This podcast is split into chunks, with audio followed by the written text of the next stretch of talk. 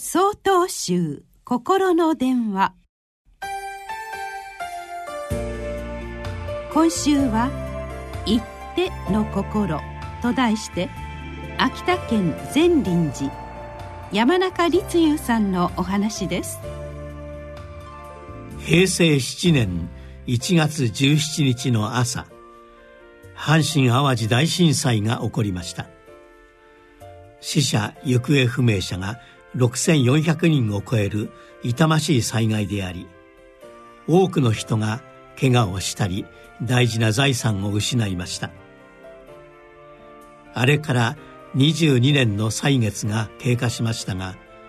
その間には東日本大震災や熊本地震また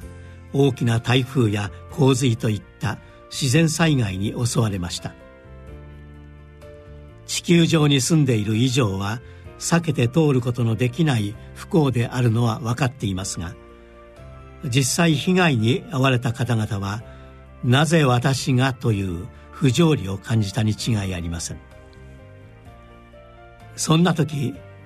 テレビなどに映し出されるボランティアの人たちの姿は私たちを勇気づけてくれました。宮沢賢治に「雨にも負けず」という有名な詩があります。その詩に「東に病気の子供あれば行って看病してやり西に疲れた母あれば行ってその稲の束を追い」という一節があります。